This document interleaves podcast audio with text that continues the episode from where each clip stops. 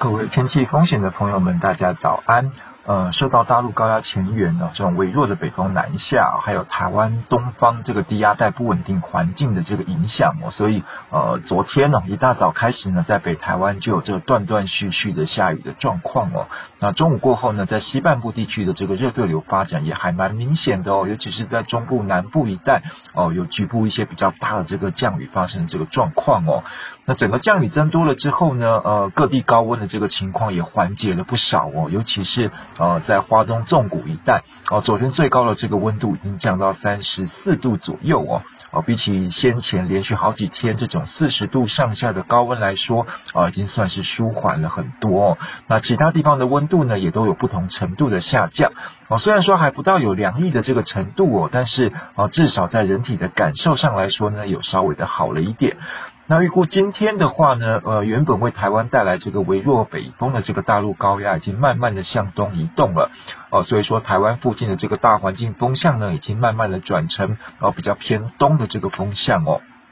整体的云量来说的话呢，没有像昨天这么多哦，但是低压带的范围呢，还是有涵盖到台湾的附近了，所以整个大气环境还是不太稳定啊。各地上午大概是这个多云到晴的天气，那中午过后的话呢，还是容易有热对流发展哦，带来雷雨的机会。那局部地区呢，还是会有比较大的雨势发生的机会哦，尤其是呃在中部南部一带啊，所以说提醒大家，中午过后外出的话呢，还是要特别注意天气变化的情况。哦，云量减少了之后呢，上午的这段时间呢，大部分地方都会有阳光哦，所以说，呃，各地的高温应该会比昨天要来的回升哦。啊，预报资料看起来的话，各地的高温哦，大概都会落在三十二到三十五度之间。啊，那局部地区的话呢，有三十六度以上的高温出现的可能性哦。所以说，呃，中午过后外出的话呢，除了要注意这个午后雷雨之外呢，哦，防晒啊、防中暑的这个准备还是不可以缺少的。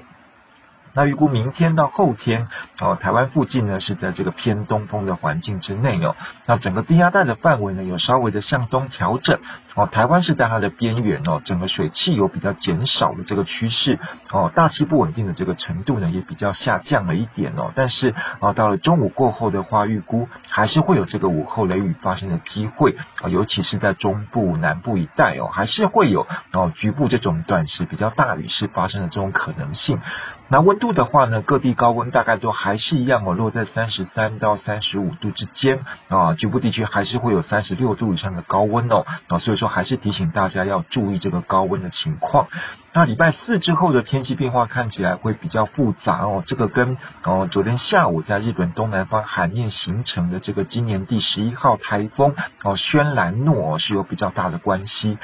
那目前大部分的资料都显示哦，这个台风哦大概在未来两三天之内哦，可能跟台湾东方的这个大范围的低压带产生互动哦，只是两者之间可能互相的整合。那在这个整合的过程当中呢，可能会让这个轩岚诺台风。哦，快速的向西或西南西的方向哦，趋向这个琉球群岛一带哦，就是往台湾的东方慢慢的靠近过来。那预估大概礼拜四到礼拜五的时候，就可能会来到台湾以东的这个海面哦。那如果到时候呢，整个台风的位置是比较接近台湾。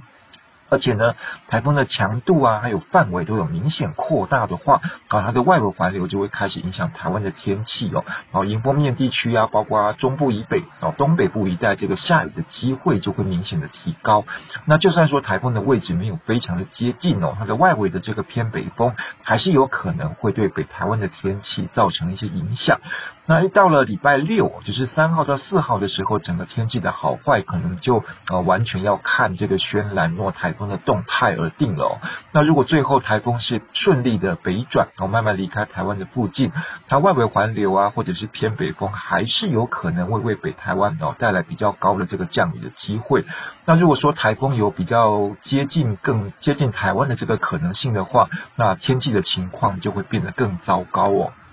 啊，由于这个大概是四到五天之后的这个预报了，哦，所以说变化还非常的大，那有待后续这个密切观察它的这个变化的情况，那也请您要持续留意最新的这个天气变化资讯。好，以上气象是由天气风险不善于提供，谢谢大家。